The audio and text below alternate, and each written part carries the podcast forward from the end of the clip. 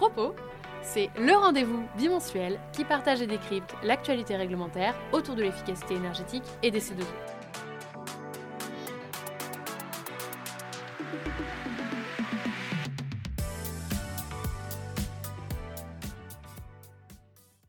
Bonjour à tous et bienvenue dans ce nouvel épisode de Propos. Aujourd'hui, je vais vous partager plusieurs actualités au niveau de l'Union européenne, autour des annonces politiques qui ont été faites sur la stratégie française énergie-climat et autour des certificats d'économie d'énergie et des aides à la rénovation énergétique des logements. Au niveau de l'Union européenne, deux actualités. La première, c'est une décision prise le 17 novembre qui devrait permettre à la France de recevoir des financements supplémentaires de l'Union européenne dans le cadre du plan de relance européen. Cette décision fait suite à des négociations qui avaient eu lieu sur le plan de relance et se base sur les réformes promises par la France. Les fonds devraient être fléchés en partie vers la rénovation énergétique et notamment vers ma prime rénov, ainsi que vers la décarbonation de l'industrie. Deuxième actualité, un appel à contribution a été ouvert sur la nouvelle directive relative au transport combiné. Pour rappel, ce texte a pour principal objectif de rendre plus compétitifs les transports de fret ferroviaire fluviale et maritime de courte distance combinée à une section routière limitée. L'amélioration de la compétitivité de ces modes de transport est un enjeu de taille pour atteindre les objectifs environnementaux fixés par l'Union européenne. C'est ce qu'on appelle le report modal vers des modes plus sobres en énergie et moins émetteurs de gaz à effet de serre.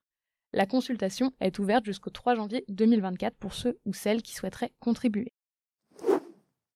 Côté annonces politiques, plusieurs annonces ont été faites ces derniers jours sur la stratégie française énergie-climat et les textes associés, notamment la PPE, la programmation pluriannuelle de l'énergie, et la SNBC, la stratégie nationale bas carbone.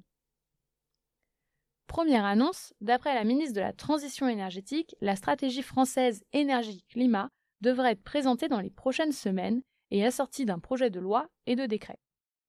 Les consultations sur la loi de programmation énergie-climat et la PPE, programmation pluriannuelle de l'énergie, devraient être ouvertes d'ici quelques jours. Concernant la PPE, plusieurs informations ont d'ores et déjà été données. D'après la DGEC, la Direction générale énergie-climat, il est envisagé de porter la consommation de chaleur renouvelable et de récupération de 183 TWh en 2022 à 419 TWh en 2035. Une hausse significative donc. Chaque filière de production de chaleur renouvelable et de récupération devrait avoir ses propres objectifs. À titre d'exemple, la livraison de chaleur par réseau devrait considérablement augmenter en passant de 30 TWh en 2022 à 90 TWh en 2035, avec en plus un verdissement de l'énergie livrée par les réseaux de chaleur. Pour atteindre cet objectif, il faudra raccorder entre 300 000 et 350 000 logements par an d'ici 2035. Les aides mises en place, notamment via le fonds chaleur ou via les certificats d'économie d'énergie, devraient aider à accélérer les raccordements. Néanmoins, d'après l'ADEME, il sera nécessaire de venir encore les augmenter pour permettre aux objectifs de chaleur renouvelable et de récupération d'être atteints.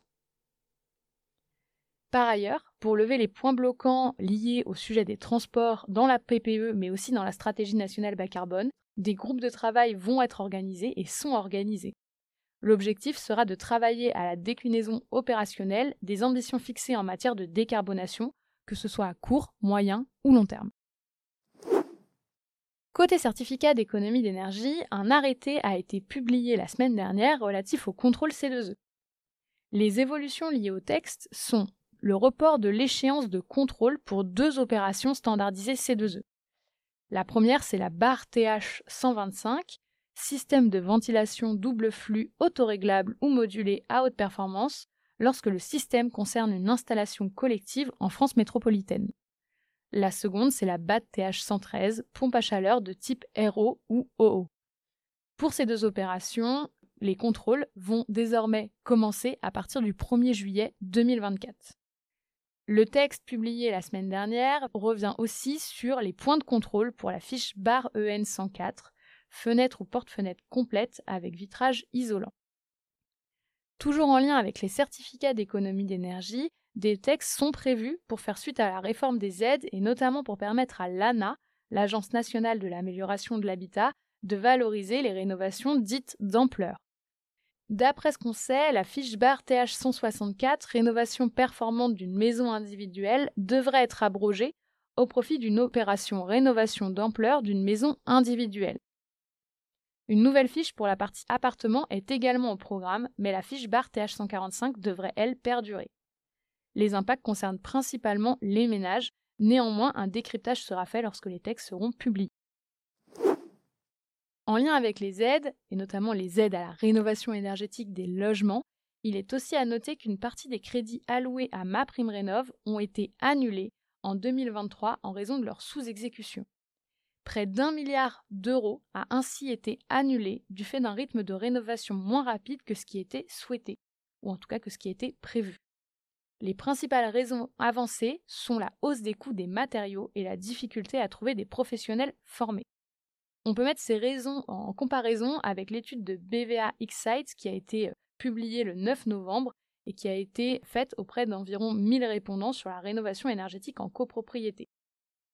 D'après cette étude, les principaux freins à la mise en place de projets de rénovation énergétique en copropriété sont le coût des travaux et le manque de financement. Cette étude met en avant la méconnaissance des aides qui peut expliquer l'écart de vision et notamment, d'après cette étude, 59% des propriétaires et 57% des bailleurs ne se sentiraient pas assez bien informés sur la rénovation énergétique des copropriétés. Autre information intéressante, d'après cette étude, la rénovation énergétique globale reste globalement méconnue, avec un répondant sur dix qui a conscience du fait qu'il s'agit de travaux d'ensemble avec une approche globale. Les freins pourraient donc être aussi liés à la connaissance des différentes aides et euh, des modes de rénovation énergétique. J'espère que cet épisode vous a plu et vous dis à dans deux semaines pour un nouvel épisode de Propos. Bonne journée